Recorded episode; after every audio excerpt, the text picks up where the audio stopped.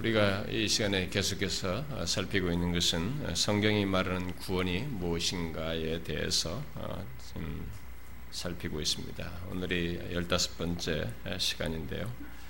어, 지난 시간에 얘기했던 내용은 우리의 구원이 우리들이 무엇을 하기에 앞서서 어, 약 2000년 전에 십자가에 달려 죽으심으로써 우리의 죄를 속량하신 그리스도의 죽으심에 기초하고 있다는 사실을 이렇게 먼저 얘기를 했습니다.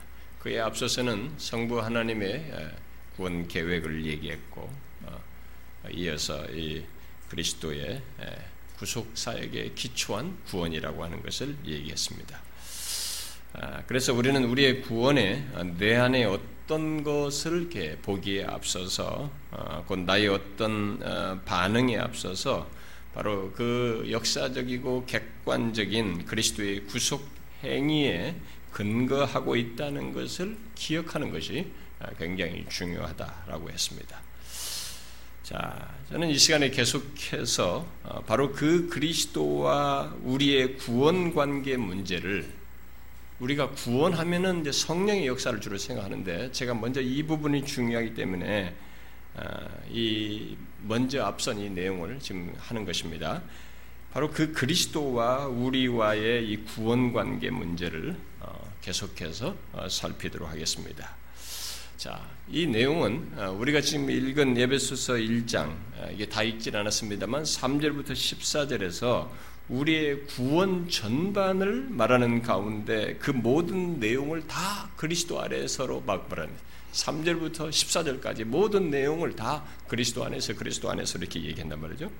그 모든 내용을 왜 그리스도 안에서라고 말을 하는지 우리의 구원의 전반을 얘기하면서 성부 하나님께서 우리를 구원을 택하신 것부터 얘기하는데 그 모든 내용을 왜 자꾸 그리스도 안에서라고 말하고 있는지 특히 우리들이 예수를 믿어서 구원을 경험하고 확인하는 내용을 말하고 있는 그 13절과 14절, 곧 성령에 의한 구원 적용까지도 그리스도 안에서라고 왜 말하는가 하는 문제를 살피려고 합니다.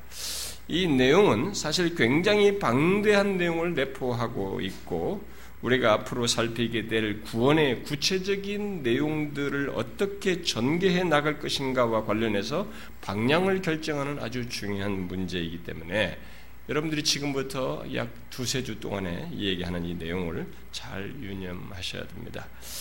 자, 이, 전에 우리 교회에서 제가 수요일 날 성경을 창세기부터 계시록까지 이것이 복음으로 어, 성경을 이렇게 보는 예, 복음으로 성경을 읽다는 말씀을 어, 전했는데 그것을 듣지 않은 사람들에게는 예, 지금 제가 이 시간과 다음 시간에 말할 이런 내용들이 다소 어렵게 여길 수 있습니다. 그러나 그 내용을 들은 사람들은 이제 쉽게 아마 이해를 할 수 있습니다.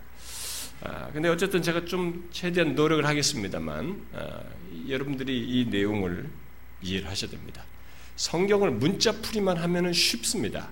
그런데 성경 전체가 이렇게 큰 하나님께서 비밀의 비밀을 전개하시면서 그것을 그 계시를 밝힌 내용들을 펼친다고 할 때는 다소 어렵게 여겨질 수 있습니다. 그러나 기독교 진리는 이 세상 종교들이 가지고 있는 단순히 도덕적이고 윤리적인 그런 의미를 전달하는 정도의 종교가 아닙니다. 우리는 놀라운 구원의 이 계시 비밀을 담고 그것을 역사 속에서 전개해 오셨고 우리에게 말씀하신 내용이 있기 때문에 그것을 펼치는 것이 기독교예요. 그러니까 이 내용을 여러분들이 조금만 인내하시면서 들으면 좋겠습니다. 이것은 성경에서 말하는 아주 중요한 내용으로서 우리들이 성경 전체를 이해하는 데 있어서 반드시 알아야 할 사실이기도 합니다. 그러면서 동시에 우리의 구원과 관련해서도 연관지어서 생각해야 할 아주 중요한 내용입니다. 그러므로 계속해서 두세 시간에 걸쳐서 살필 이런 내용을 여러분들이 조금만 주의해서 아, 이런 어떤 설명을 제가 좀 할 텐데 이 설명을 잘 좀 이렇게 캐치하면 좋겠습니다.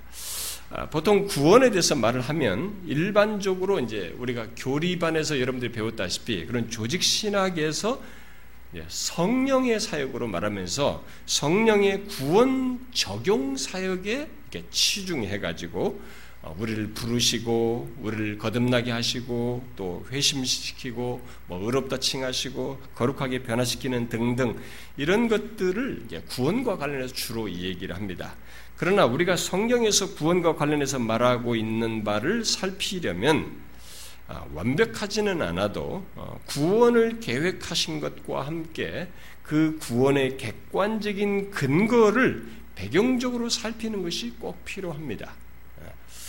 곧 예수 그리스도에 의한 구원의 성취를 함께 연결해서 살피는 것이 필요하다는 것입니다. 그러면 먼저 오늘 우리가 읽은 어, 에베소서 1장 이 내용 다 읽지 않았습니다만 3절부터 14절에서 우리의 호기심을 잔뜩 불러일으키는 한 단어 바로 그리스도 안에서라는 이 말을 이 왜 여기서 그렇게 모든 내용에서 말하고 있는지를 주목해서 보도록 합시다. 아, 이미 앞선 시간에서도 제가 지적했습니다만 여기 에베소서 1장 3절부터 14절은 온 만물을 회복하여서 통일을 되게 하시는 우주적인 구원의 역사의 시각에서든 그 안에 포함되어 있는 개개인의 구원의 시각에서 보던 간에 이 모든 구원을 그리스도 안에서로 다 묻고 있는 것을 발견할 수가 있습니다. 우리가 본문에 언급된 그리스도 안에서를 다 일일이 읽지 않아도 인용 하지 않아도 이전에 다 인용했으니까 여러분들이 아시겠죠. 3절부터 14절까지 계속 모든 내용을 그리스도 안에서 그리스도 안에서로 말을 하고 있어요. 자, 그 내용에서 우리는 창세전에 우리를 선택하신 것에서부터 우리들이 이 세상에 어느 시대, 이 지금 이 시대예요. 창세전과 지금 사이는 엄청난 시, 차가 생겼잖아요.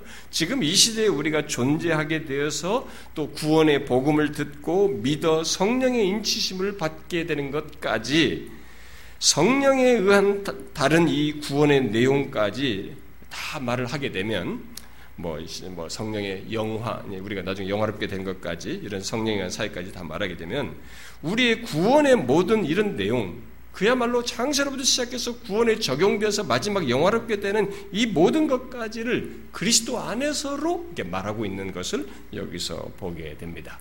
이것은 아주 재밌는 사실이에요. 어? 분명히 성부 하나님과 성령의 사역에 있어서 성령의 사역에서 예수 그리스도의 사건은 이미 2000년 전에 일어났고 그 뒤에 한참 뒤는 성령에서 우리에게 구원이 적용돼서 예수를 믿게 됐는데 이 모든 것을 다 그리스도 안에서로 묻고 있는 것이죠. 아, 어, 특히 여기 13절, 1장 어, 13절과 14절에 성령의 적용 사역을 말하는데 이것까지 그리스도 안에서로 묻고 있는 것이 아주 재미있는 사실입니다.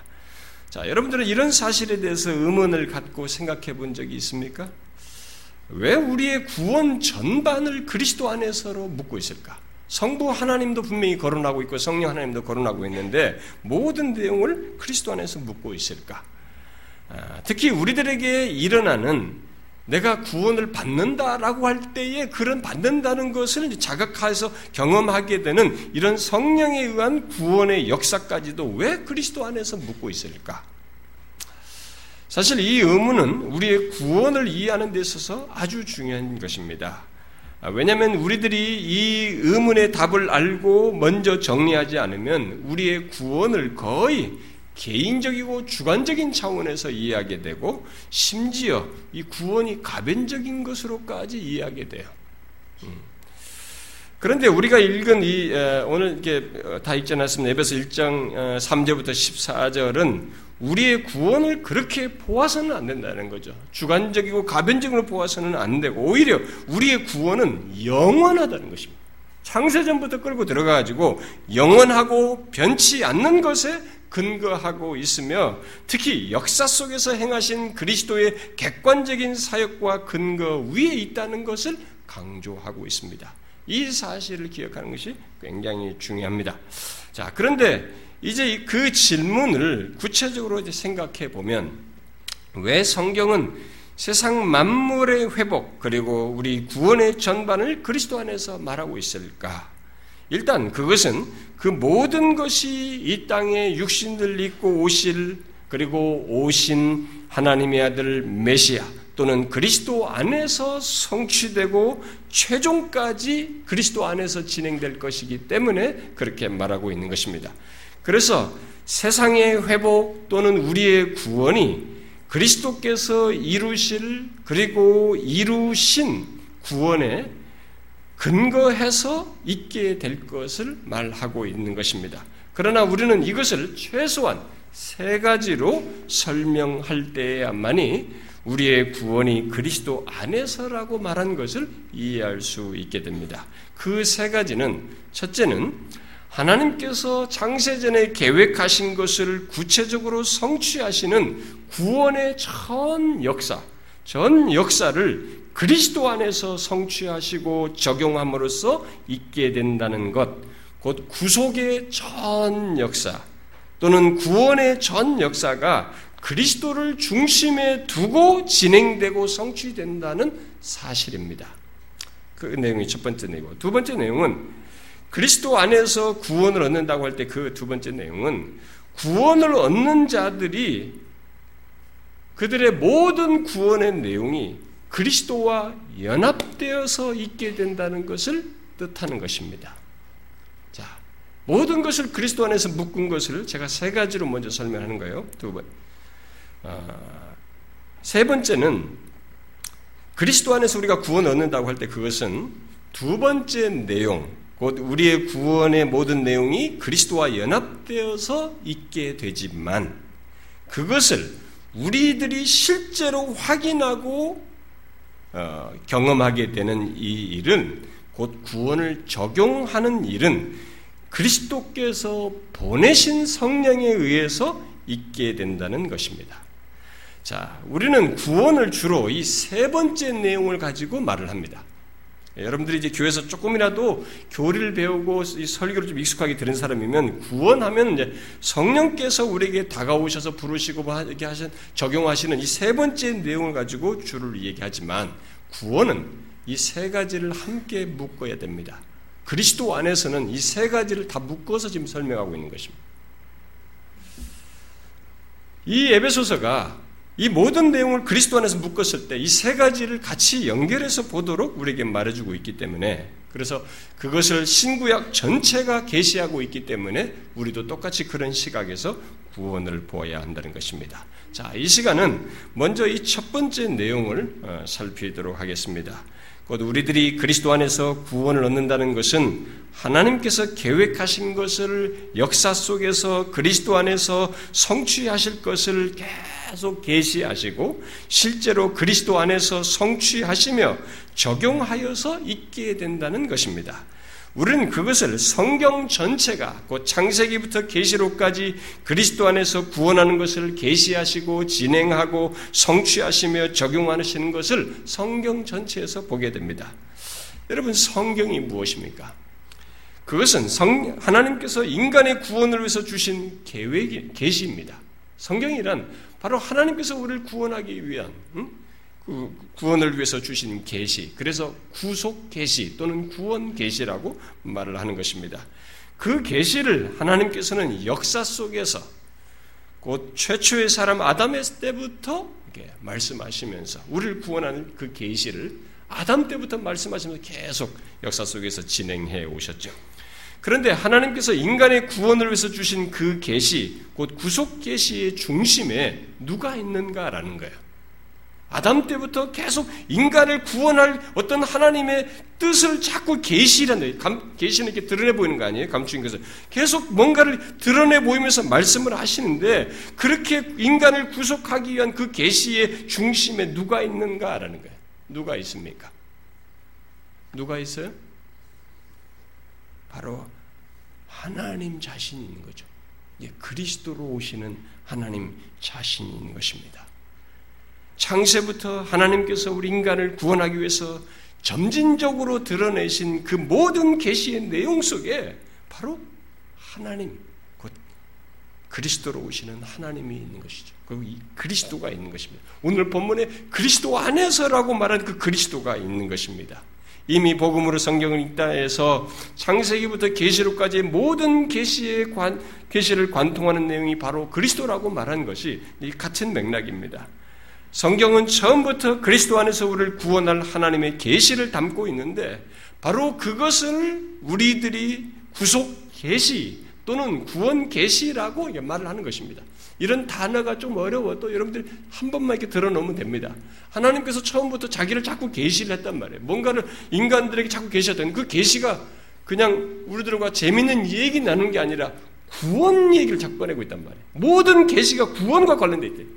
그래서 이것을 하나님께서 우리 계시한 것을 구원 계시다 또는 구속 계시다 이렇게 말을 하는 것입니다. 근데 그 구속 계시가 아담 때부터 쭉 끝까지 계속 그 내용을 얘기하고 있단 말이죠. 그 중심에 그리스도를 두고.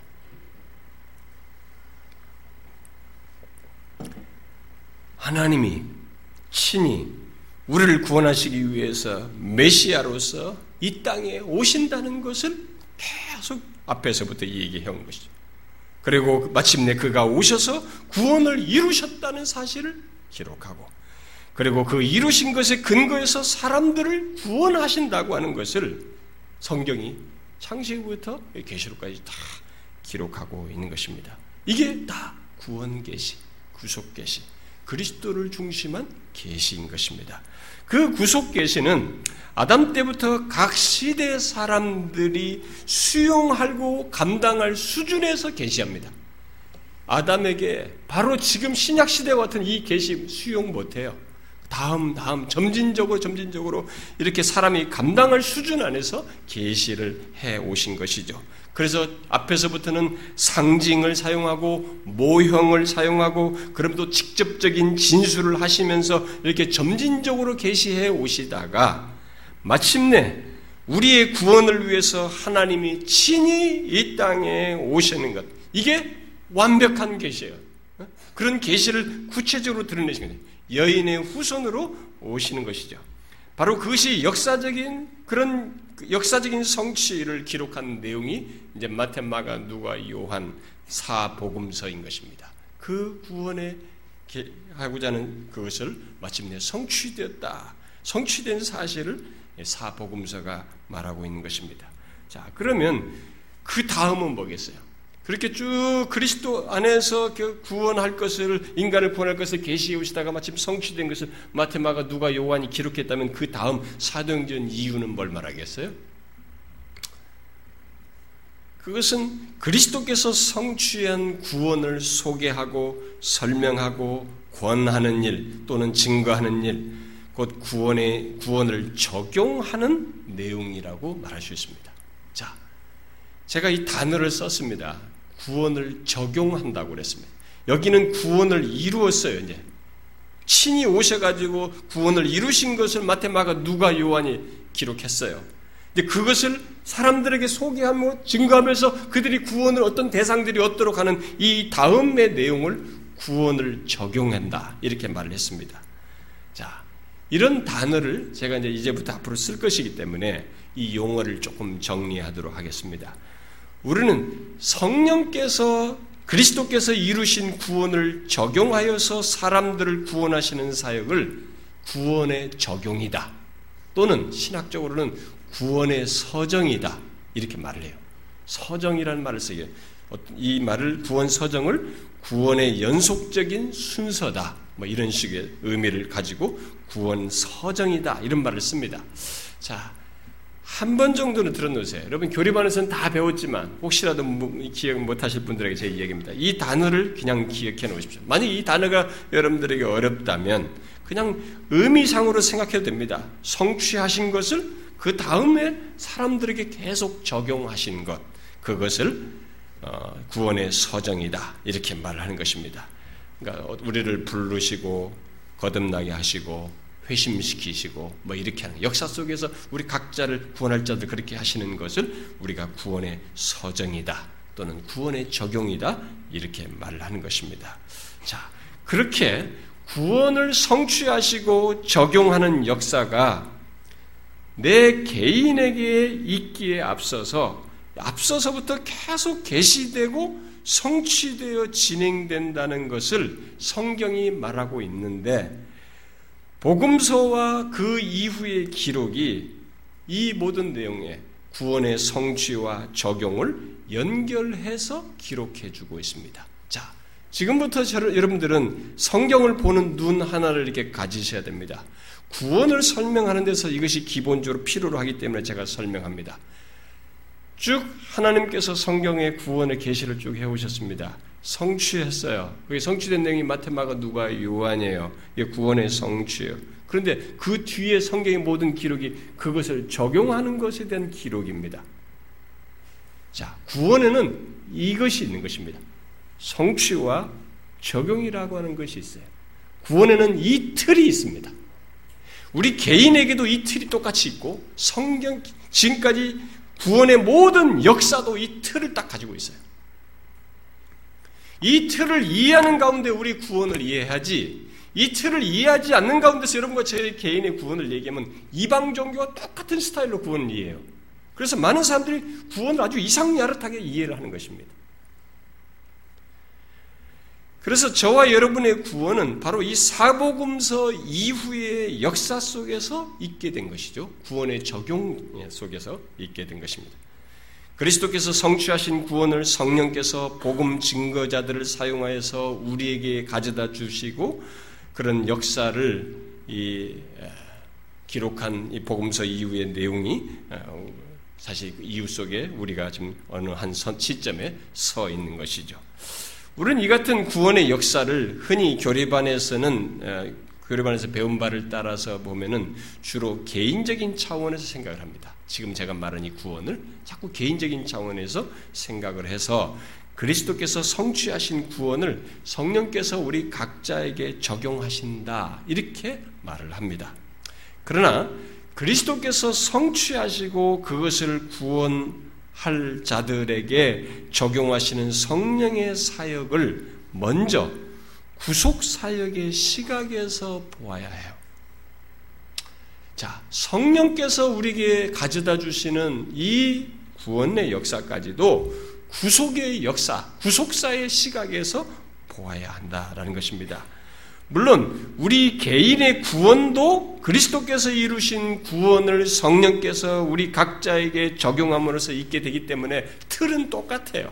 그러나 내 개인에게 있는 이 틀이 앞서서 먼저 전 구원의 역사에 이 틀이 있어요. 그러니까 이 전 역사의 틀을 먼저 알고 그 가운데서 내게도 이 구원의 성취와 적용이 있다라고 하는 것을 이해해야 한다는 것입니다. 우리는 먼저 이런 구속 역사 속에서 성취되어 나타나고 1세기부터 적용되는 가운데 지금 저에게까지, 우리에게까지 구원이 있게 됐다는 사실을 아는 것이 중요합니다. 자, 제가 이런 시도를 하는 것은, 이런 설명을 하는 것은 에베소 1장에서 구원을 설명하면서 그리스도 안에서를 설명하기 때문에 말하기도 하지만 대부분의 사람들이 구원을 이렇게 생각을 안 함으로 인해서 너무나 주관적으로 가고 너무 구원 문제에서 흔들려요. 이 굳건한 기초를 못 갖는 것입니다. 그래서 지금 이 제시하는 것을 여러분들이 잘 따라오시고 조금 어려워도 이번 주와 다음 주 정도 이런 설명은 이해를 하셔야 합니다. 자, 이런 지금 말한 이런 사실을 그러면 제가 일부러 만들어낸 사실이 아니고 부활하신 주님께서 오늘 우리가 읽은 누가복음 24장에서 이 얘기를 하셔요. 이런 내용은 사도행전에도 그런 틀이 나오고 요한복음에도 틀이 다 나와요. 근데 가장 대표적으로 누가복음 24장에서 직접적으로 말씀하시는 것을 보게 됩니다. 자, 누가복음 24장을 보시면 44절에서 예수님은 먼저 구약 전체를 지칭하는 모세 율법과 선자의 글과 시편이 바로 자신을 가리켜서 말한 것이라고 상기시키고 있습니다. 이미 예수님은 그런 사실을 그의 제자들과 함께 있을 때, 부활하시 죽이시기 전에 함께 있을 때 줄곧 말씀하셨다는 것을 상기시키셨어요. 결국 예수님은 구약의 모든 계시, 곧 구속 계시가 자신을 향해서 진행되고 있었고, 그 모든 계시는 자신 안에서 성취됨으로써 종말이 시작된다는 것을 알고 계셨습니다. 그래서 그것을 알고 아시고 말씀을 지금 하시고 있는 거예요.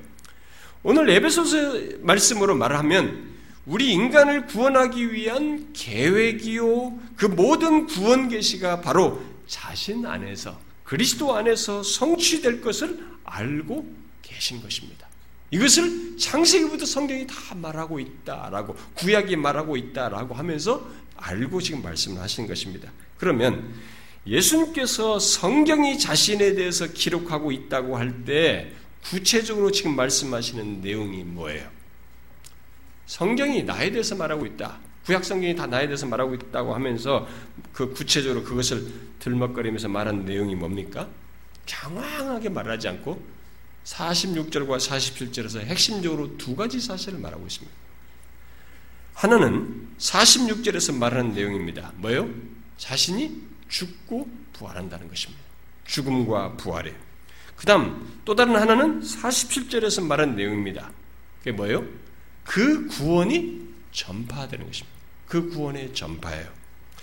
우리는 예수님께서 자신에 대한 이 구약의 기록의 구약의 기록으로서 말한 이 두 가지를 유념해서 보아야 됩니다. 제가 앞에서 말한 그 틀이에요. 구원의 틀입니다. 이 두 가지가 에베소서 1장 3절부터 14절에서 구원의 모든 내용을 그리스도 안에서라고 말한 것을 역사적으로 설명하는 내용이고 우리가 앞으로 전개할 구원의 구체적인 내용과 관련해서 알아야 할 내용입니다. 자, 누가 보면 24장 46절과 47절에서 그리스도 안에서 성취되는 구원을 묘사한 두 가지를 여러분 잘 보세요. 먼저 그리스도 안에서 성취되는 구원, 곧 우리를 구원하기 위해서 하나님께서 계시해 오신 구원의 성취가 어떻게 어떻다고 어? 어, 성취가 어떻게 된다고 말하고 있습니까? 바로 고난받고 죽으셨다가 부활하신 것으로 성취된 것을 말을 합니다. 여러분 성경에서 자신에 대해서 설명한다고 말하면서 고난받고 죽는다라고 말했을 때는 뭐 고난만 얘기해도 괜찮아요. 또 죽는다, 죽음만 얘기해도 마찬가지입니다. 이런 내용을 하나로 딱 썼을 때는 이것은 교리적으로 표현하면 성육신과 그의 죽으심과 결국 그의 낮아지심을 다 말하는 거예요. 자기 비하를 얘기하는 것이죠. 그것을 대표적으로 쓰는 용어입니다. 또 반대로 또 다른 부활하신다 또는 영광으로 나아가신다 뭐 이런 내용은 다 승천 이런 걸 다 포함해 가지고 높아지심 승기를 얘기하는 것입니다. 그걸 줄여서 하는 얘기예요. 자, 어쨌든 이 46절 내용은 하나님의 아들 예수 그리스도께서 친히 담당하신 일, 하실 일로서 하신 일로서 흔히 기독론적인 예수 그리스도적인 사건이요 구속사적인 사건이라고 우리들이 말합니다. 우리는 성경이 예수 그리스도에 대해서 말할 때 바로 이 46절에서 말하는 기독론적이고 구속사적인 사건만을 말한다고 종종 생각을 하는데 예수님은 이어서 성경이 자기에 대해서 말하는 내용으로서 47절을 덧붙이고 있다는 것을 우리가 놓쳐서는 안 되는 것입니다. 자, 성경이 예수님에 대해서 말한다라고 할 때는 주로 46절만을 생각을 해요. 응? 직접 왜냐면 자기가 죽으시고 뭐 이렇게 부활하시고 이런 내용이니까 예수님에 관한 내용은 46절이다라고 단정을 짓습니다. 그런데 예수님은 여기 47절이 바로 나에 대한 것을 기록한 것으로 덧붙여서 설명하고 있다는 것입니다. 47절 내용이 뭐예요? 그것은 그리스도께서 이루신 구원이 전파되는 것을 말하는 것입니다. 우리는 이런 내용을 주로 사도행전 이후에 이후로 나오는 내용으로서 성령 하나님께 국한시켜서 생각합니다. 그런데 여기서 예수님은 그것도 자신에 관한 기록에 포함될 뿐만 아니라 계속해서 성취될 내용으로 말씀하시고 있습니다. 예수님의 이 같은 말씀은 그동안 교리를 배운 사람들은 다소 당황할지도 몰라요. 왜냐하면 교리반에서 회계 같은 것을 말할 때 회계를 구원론에 포함시켜서 생각하잖아요. 우리가 습관적으로. 곧 성령께서 하시는 사역으로 지금 배우고 생각하고 있지 않습니다. 그러잖아요. 그러나 여기서 예수님께서는 구원을 전파하는 내용으로서 말하면서 그것도 자기에 대해서 말하는 것이라고 한 것을 여기서 보게 됩니다. 자, 이것은 뭘 말하겠어요? 그렇다면 여기 죄사함을 받게 하는 회개는 우리가 교리 반에서 배우는 구원론적인 의미의 회개를 말하는 것이 아니에요. 그것보다는 보편적으로 예수를 믿어서 있게 되는 모습, 곧 예수 믿어 죄에서 돌아선 그런 신자의 모습을 말한 것이라고 할 수 있습니다. 우리는 성경이 회개를 말할 때 그 속에는 항상 믿음이 내포되어 있다는 것을 잊지 말아야 됩니다. 만약에 믿음이란 단어가 없이 회개만 언급됐기 때문에 회개만 하면 돼, 구원을 얻는다. 이렇게 생각하면 안 됩니다. 성경은 반드시 회개는 믿음을 전제해요. 회개와 믿음은 항상 붙어 있다고 봐야 됩니다. 그러므로 47절에서 그의 이름으로 죄 사함을 받게 하는 회개가 전파되어야 한다고 하는 것은 구원을 성취하신 예수 그리스도를 믿어서 구원 얻게 되는 것이 전파되어야 한다는 말이라고 할 수 있습니다. 그러니까 구원적인 의미의 회개가 아니라 일반적으로 예수 믿어서 구원받는 자가 되는 것을 말한 것이라고 할 수 있습니다. 중요한 것은 부활하신 주님께서 자신의 죽음과 부활을 그리스도 안에서 성취될 일로서 끝이 아니라 자기가 죽고 부활하는 것으로 끝나는 게 아니라 계속해서 이루어질 구원의 일을 말씀하시면서 그 일 또한 성령께서 자신에 관해서 이렇게 말을 어? 말한 것 이런 것까지도 성령께서 하시는 것으로 여겨지는 그런 일까지도 구약 성경은 나에 대해서 기록한 것이다라고 말하고 있다는 것입니다. 요 사실을 아는 것이 아주 중요합니다. 이것을 이해해야만이 에베소서 말하는 그리스도 안에서 이 내용이 성령의 사회까지 왜 언급되고 있는지를 이해할 수 있어요. 분명히 47절의 내용은 우리가 보듯이 사도들이 복음을 전파하고 그 가운데서 사람들이 구원을 얻는 것, 곧 성령의 사역을 말하는 것입니다. 이것은 우리가 앞에서 말한 대로 성령에 의한 구원의 적용 또는 구원의 서정을 말하는 것이에요. 그런데 부활하신 주님께서 여기 누가복음 24장에서 그 모든 구원의 서정까지도 자신에 관한 기록에 포함된다고 말하고 있습니다. 분명히 구원 적용 사역이요. 소위 구원 서정의 일이고 따라서 성령의 사역인데 그리스도에 관한 기록이라고 말을 하고 있습니다. 자, 이것은 무엇을 말할까요? 바로 에베소서 1장에서 말하고 있는 그리스도 안에서와 연관되는 내용인 것입니다. 특히 13절과 14절의 성령의 사역조차도 그리스도 안에서라고 말한 것을 구약 성경이 증거하고 있다라고 말하고 있는 것입니다. 우리는 일단 이런 연결고리를 염두에 두어야 합니다. 예수님은 구약 성경 전체가 자신에 관해서 기록하고 있다라고 말씀하셨고 그런 면에서 그리스도께서 구원을 성취하신 것, 곧 구속사적인 사건을 말하고 이어서 바로 그 성취된 구원을 사람들이 얻도록 하는 구원의 적용을 말하면서 그것이 계속되어야 한다라고 말씀하셔요. 이 두 내용은 각각 신약에서 복음서와 그 이후의 신약 성경이 나누어서 말하고 있습니다. 결국 46절은 구원의 성취로서 구속사를 말하고 그리고 그것을 복음서가 기록하고 있고 47절은 구원의 적용을 말하고 그것을 복음서 이후에 신약 성경이 기록하고 있습니다. 예수님은 구약 성경이 자신에 대해서 말한다고 말한다고 하면서 바로 이 두 가지 모두를 특히 그리스도께서 성취한 구원이 적용되어서 이방인들에게까지 구원 얻는 일이 있을 것, 곧 구원 서정의 사역을 알고 바라고 있었 그것을 바라고 있었던 것을 여기서 말씀하고 있는 것입니다. 그러니까 구약 성경은 예수 그리스도 안에서 성취될 뿐만 아니라 이방인들까지 구원 얻는 것을 다 바라보고 있었다는 것입니다. 그래서 그것이 다 나에 대해서 말한 것이다 라고 말을 하고 있는 거예요. 그런데 중요한 것은 이 두 가지가 모두 오실 메시아 안에서 곧 그리스도 안에서 갖게 될 것으로 구약 성경이 말하고 내다 보았다는 사실을 지금 말해주고 있는 것입니다. 그러니까 우리가 구약 성경에 대한 이해가 완전히 새롭게 지금 가져야 되는 것입니다. 예수님의 말씀에 기초해 볼 때. 그리하여서 이 두 가지를 그리스도 안에서 하나로 말하고 있다는 것이죠. 구약 성경은 우리가 생각하는 것처럼 그리스도 사역, 성령의 사역, 복음서와 신약성을 이렇게 둘로 나누지 않냐고 이것을 그리스도 안에서 하나로 묶어서 보았다는 것입니다. 그걸 지금 예수님께서 설명하고 있는 거예요.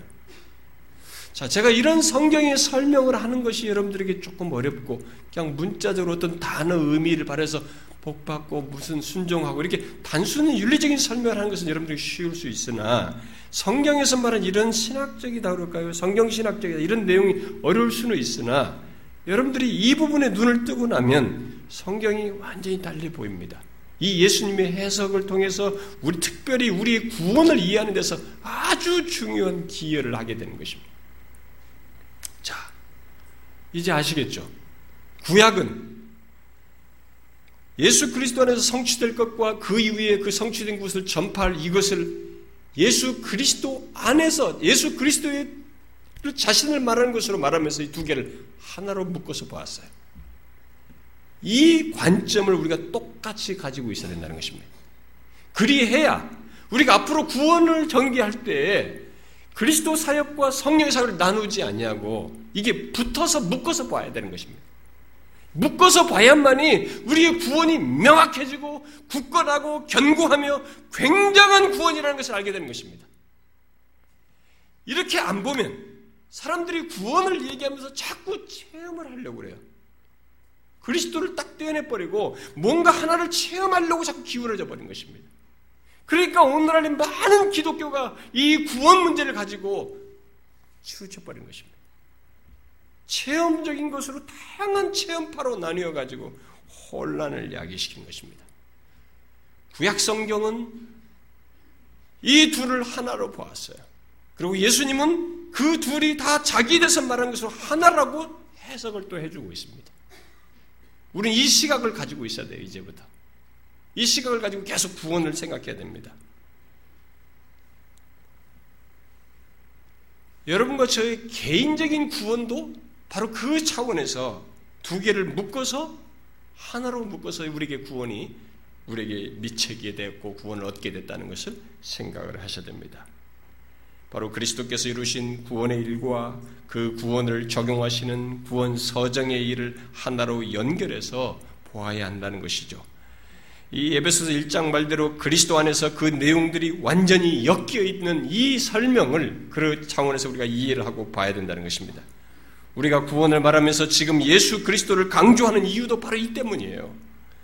앞으로 전개될 구원의 내용들도 그리스도와 연결해서 봐야 되는 이유도 바로 이 때문인 것입니다. 그러면 예수님께서 말씀하신 47절이 어떻게 그리스도 안에서 이루어지게 되었는가라는 것이죠.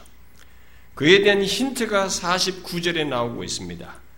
바로 부활하여서 승천하실 주님께서 내 아버지께서 약속하신 것을 보냄으로써 47절이 그리스도 안에서 이루어질 것이라고 말하고 있습니다.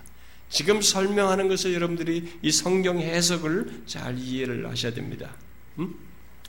예수님께서 말씀하신 47절이 그리스도 안에서 이루어지는 것으로 지금 말씀하고 있어요. 그게 어떻게 그럼 구체적으로 이루어졌느냐 설명을 지금 하는 것입니다. 49절이 설명하는 거예요.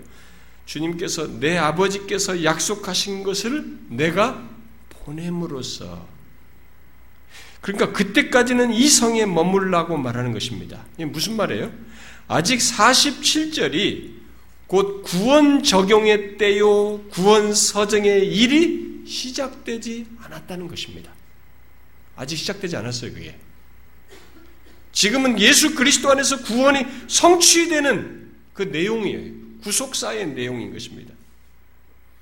그 일은 주님께서 아버지께서 약속하신 것을 보내신 뒤에 또 위로부터 능력이 입혀진 뒤에 시작될 일입니다. 이 누가복음을 기록한 누가는 이 약속과 성, 능력이 뒤에 계속되는 사도행전에서 성령임을 이제 밝혀주죠. 여기서는 성령을 직접 언급을 안 합니다. 약속과 능력으로 묘사를 하죠. 근데 이것은 사도행전에 가보면 성령 맞아요. 그렇지만 누가 보면서는 그 사실을 여기서 말하지 않고 있습니다. 그 이유는 누가가 구원 적용의 사역이 시작되기 전에 성령에서 성령께서 구원 적용 사역이 구체적으로 하게 되는데 그런 구원 적용의 사역이 시작되기 전에 주님께서 아버지께서 약속하신 것을 보내시는 구속사적인 사건이 아직 남아 있다는 것을 아직 끝나지 않았다는 것을 암시하고 있는 것입니다. 분명히 성령이에요. 근데 아직 말하지 않고 있습니다. 아직 구속사적인 사건 이게 구원 적용이 시작되기 전에 마지막으로 이 구속사적인 사건으로 해야 할 것이 남아있다는 것을 암시하고 사도행전으로 연결시키고 있는 것입니다. 사도행전도 누가 썼어요?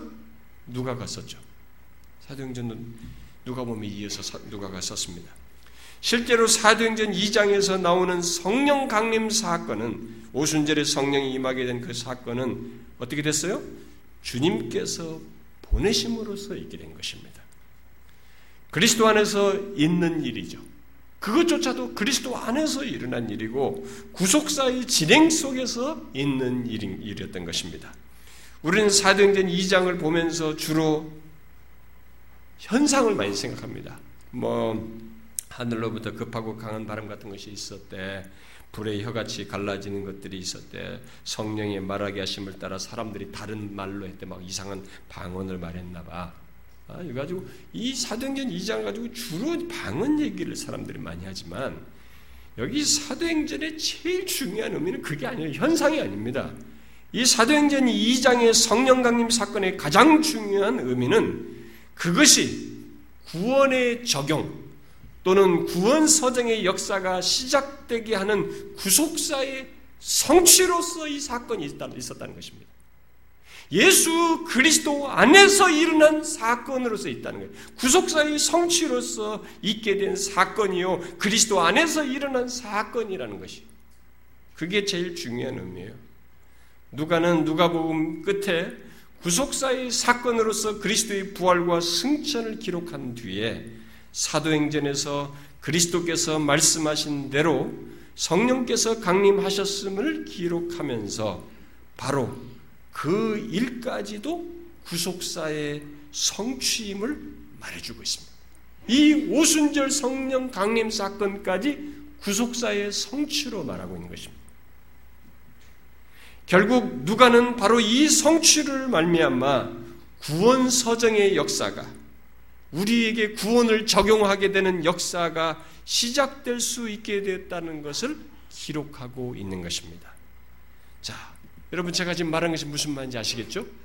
이걸 이해하셔야 됩니다. 오순절 성령 강림이 그리스도 안에서 일어난 사건으로서 구속사의 성취 사건이고 그로 말미암아서 이제 구원 적용의 역사, 구원 서정의 역사가 시작되게 되었다는 것입니다. 이게 어떻게 어디서 어떤 조건에서 일어났어요? 바로 그리스도께서 보내심으로써 그리스도 안에서 일어난 사건이에요. 바로 그것을 증거해 주는 내용이 거기까지가 구속사 그리스도께서 성취하신 사건으로서 얘기하고 그 이유가 구원의 적용이라고 하는 것을 잘 보여주는 내용이 바로 오순절 성령 강림을 기록한 그 다음에 뒤에서 기록된 내용 뭐예요? 베드로가 설교한 내용에서 잘 알 수가 있습니다. 오순절 강림 사건 이후에 베드로가 곧바로 사람들에게 설교하죠. 베드로는 주님께서 말씀한 그 약속 성령을 받은, 뒤에 바로 그 성령의 역사하심을 따라 그분의 감동을 따라 누가복음 24장 47절을 행한 것입니다. 뭐예요? 그리스도께서 성취하신 구원을 전파한 것입니다. 전파함으로써 성령의 이끄심 아래서 구원을 적용하는 일을 시작한 것입니다.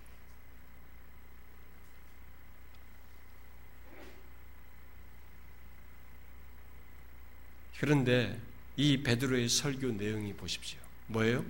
설교 내용이 다 뭡니까?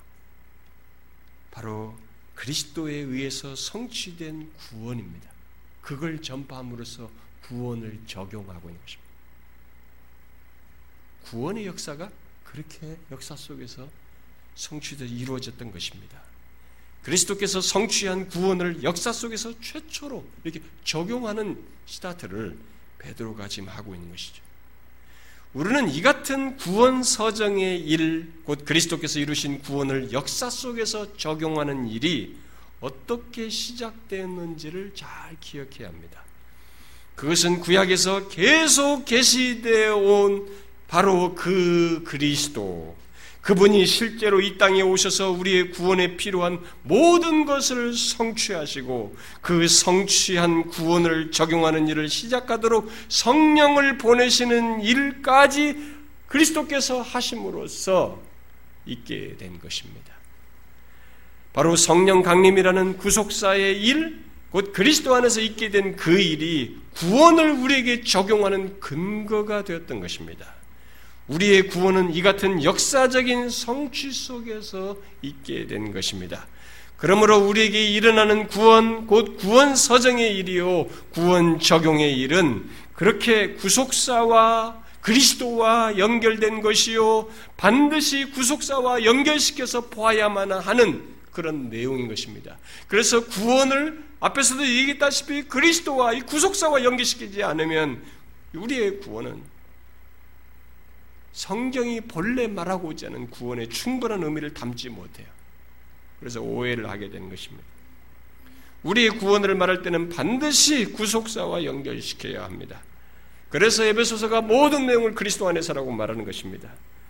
구원이 성령의 사역이라는 지식만 가지고 우리의 구원을 무조건 성령께서 우리 안에서 역사하여서 우리에게 갖게 하는 어떤 내용들, 회심의 한 국면만 생각해서는 안 되는 것입니다.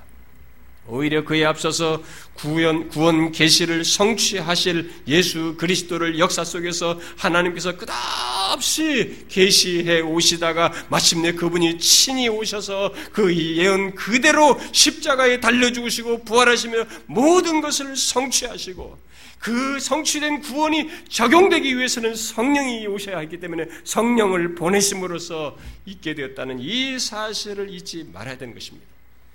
그렇게 하지 않으면 우리의 구원은 거의 체험 이야기로 전락하게 됩니다.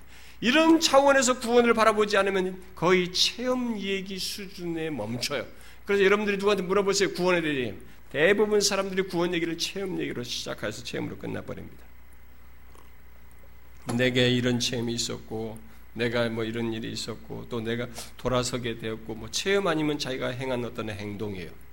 자꾸 그런 것에 근거해서 구원을 이요. 근데 그것이 어느 땐가는 무너질 순간이 오는 거예요.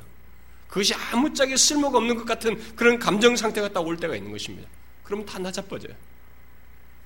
여러분 성경이 보세요. 우리가 에베소 1장에 보지만 구원을 우리에 의한 무엇으로 결정적인 것으로 얘기하고 있습니까? 영원한 것으로 얘기합니다. 가변적일 수 없는 것으로 얘기해요. 객관적이고 역사적인 근거를 가지고 얘기합니다. 제가 이 부분을 자꾸 강조하는 것은 이것이 구원을 추구하거나 확신하는 데서 너무나 강력한 문제가 되기 때문에 그렇습니다. 저는 여러분들 중에 어떤 사람이 음, 자기 가족에게 회심, 아, 당신은 회심하지 않은 것 같아 이렇게 얘기를 해놓고 어, 이 회심을 자기 경험 수준으로 이렇게 이것이 있어야 회심하다 이렇게 말하는 그런 사람이 있는 것으로 알아요. 아주 잘못된 것입니다, 여러분. 그렇게 하는 거 아니에요. 그러니까 계속 그 거기만 매여 있는 겁니다. 얼마나 기독교를 노예적으로 믿는 것입니까? 기독교는 이 구원하시는 하나님을 보지 않고서는 그래서 체험적으로 이렇게 기울어지고 나면 그 다음부터는 기독교의 구원은 노예적으로 발전해요. 거의 노예적이거나 율법적으로 흘러갑니다. 분명히 구원의 역사 속에 체험이 수반될 수 있습니다. 그러나 여러분 조심해야 됩니다. 구원은 체험이 아니에요. 체험적인 것이 있을 뿐이지 그것을 구원의 잣대로 삼을 수 없는 것입니다. 오히려 우리의 구원은 창세전에 택하신 것에서부터 시작해서 우리의 구원을 이루기 위해서 구원 계시를 역사 속에서 계속 해오시다가 아브라함, 이삭, 야곱 계속 계속 모세 모든 다윗을 통해서 계시하고 계시하고 계시하다가 마침내 친히 오셔서 우리의 죄를 지시는 일을 하나님의 친히 행하시고 역사 속에서 객관적으로 그 일을 행하시고 내게 구원이 적용되도록 성령을 보내시는 구속사와 성령의 역사 속에서 1세기 사도 때부터 복음이 전파되고 전파되어서 이, 이 아시아의 거기서 보면 극동이죠. 극동 지역의 우리나라의 1800년대 후반에 이 마침내 복음이 들어오게 되어서 결국 우리에게까지 복음이 전해져서 그 성취된 구원을 받게 하시는 하나님의 끝없는 은혜의 역사, 그야말로 삼위 하나님이 함께한 구원의 역사 속에서 있게 된 것이에요. 우리가 먼저 이것을 알아야 되는 것입니다. 여러분, 우리의, 우리의 구원의 중심에 누가 있고 무엇이 있습니까? 여러분의 구원의 중심에 누가 있고 무엇이 있느냐는 거예요. 바로 하나님이 계십니다. 특히 친히 이 땅에 육신을 입고 오신 하나님 그 그리스도가 계신 것입니다. 그가 우리의 구원을 위해서 행하신 놀라운 역사적인 객관적인 구속 사건이 있는 것입니다. 그리고 그가 자신이 이룬 구원을 우리에게 주시기 위해서 보내신 성령 그의 증거 놀라운 증거 역사가 우리에게 다가오시는 구원 적응의 역사가 있는 것입니다. 여러분은 우리의 구원을 위한 이 모든 일이 그리스도 안에서 있게 된 것인 것을 알고 있습니까? 처음부터 끝까지 그리스도 안에서요. 그 조건이 아니면 안 되는 것입니다. 그리스도 안에서이기 때문에 우리의 구원이 그래서 확고하고 견고한 것입니다.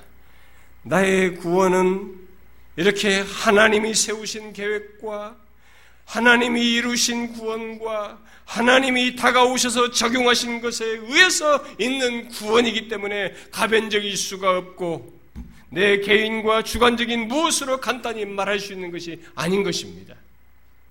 그 무엇보다도 나에게 구원이 적용되기까지의 역사를 여러분들이 보셔야 합니다. 제가 오늘 이 말한 이 스토리를 배경을 아셔야 합니다. 예수님께서 자기에 대해서 말씀하시면서 그 모든 것의 역사를 성계한 이 사실을 아셔야 됩니다. 지금 이 시대, 이 시점에서 내가 구원을 받게 되었지만 하나님은 이 구원을 진행해 오신 역사가 있는 것입니다. 계속적인 구원 계시 속에서 친히 오셔서 성취한 역사가 있고 그 역사 이후에 성령을 보내서 적용하기까지 수많은 선교의 역사 속에 마침내 뜻을 이루어서 우리를 이 자리에 불러오게 하신 것입니다. 어마어마한 내용인 것입니다. 창세기부터 하나님께서 계시하시면서 구체화시켜서 역사 속에서 성취하시고 구원 구원의 모든 역사를 다 역사 속에서 진행하시고 우리의 구원을 확인케 한 이 하나님의 역사가 기나긴 역사가 막후에 있는 것입니다. 그 모든 역사가 기계적인 장치로 있게 된 것이겠어요? 아닌 것입니다. 바로 만물을 창조하신 하나님, 무한불변하시고 영존하신 하나님의 구체적인 행동 속에서 그렇게 역사 속에서 실제로 행하신 것에 의해서 있게 된 것입니다. 그것을 어떻게 설명할 수 있겠어요? 그가 그냥 한번 해본 것으로 말할 수 있겠습니까? 아닙니다. 그것은 하나님께서 언약에 충실하여서 행하신 은혜와 사랑의 열심이요, 구원의 집념이며 우리를 구원고자 하는 하나님의 성실하심의 끝없는 노력 끝에 역사 속에서 있게 된 것입니다. 바로 나 같은 죄인을 구원하기 위해서 하나님은 모든 것을 이 땅에 육신을 입고 오신 그리스도 안에서 계획하시고 이루시고 적용하신 것입니다. 그러므로 우리의 구원은 우리의 어떤 것에 앞서서 그리스도 안에서 얻는 구원이요, 그리스도 안에 있는 구원이라고 말을 해야 하는 것입니다. 우리들이 자신이 느끼는 무엇, 체험하는 무엇, 행한 무엇으로 자신의 구원을 말하려고 하면 안 되는 것입니다. 그것이 전부라면 그 사람은 속고 있는 것입니다. 그 사람의 구원은 진실한 것이 아닙니다. 우리의 구원은 내 안에 일어난 무엇에 앞서서 바로 이 그리스도 안에서 얻는 구원인 것입니다. 그러므로 구원을 말하고 싶거든 그리스도 안에서를 말해야 되는 것입니다. 나를 말하지 말고 그리스도 안에서를 말해야 하는 것입니다. 우리의 구원의 모든 것을 이루신 그리스도 안에서 자신의 구원을 말해야 하는 것입니다. 예수를 믿는 우리의 구원에 대한 성경의 설명은 바로 이것입니다. 이 성경의 설명과 증거를 우리가 붙들어야 하는 것입니다. 혹시 자신의 구원이 불확실합니까? 여러분들이 회심을 고민합니까? 또 예수를 믿기 시작한 사람이 있습니까? 구원에 대한 이 모든 말씀을 자신들을 향한 말씀으로 먼저 받으세요. 믿음은 들음에서 나는 것입니다. 하나님의 말씀을 들을 때 성령께서 적용하시는 역사가 있는 것입니다. 그렇게 함으로써 일어나는 것이에요. 목사가 인위적으로 어떻게 해서 되는 것도 아니고, 여러분 중에 누군가가 됐다고 해서 되는 것도 아닙니다. 그건 다 조작이에요. 예수 믿겠다고 생각하는 사람 나오십시오 해가지고, 이제 당신이 그 고백했으니까 구원받았습니다. 이렇게 말하는 것은 조작인 것입니다. 그럴 수 없어요. 그건 거짓이에요. 구원은 성령께서 적용하시면서 하나님이신 그분이 그리스도께서 이루신 것을 적용함으로써 있게 됩니다. 그 적용할 때 우리가 죄인인 것을 알게 되고 돌이켜 그가 나의 유일한 구원유이심을 고백하게 되는 것입니다.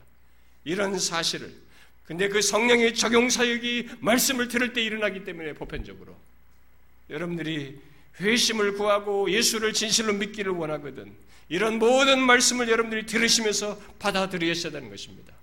이것이 나를 위한 것이라면, 자신을 위한 것이라면 주저없이 받아들여야 하는 것입니다. 그 가운데서 하나님께서 구원을 적용하시는 구체적인 역사를 진행할 것입니다.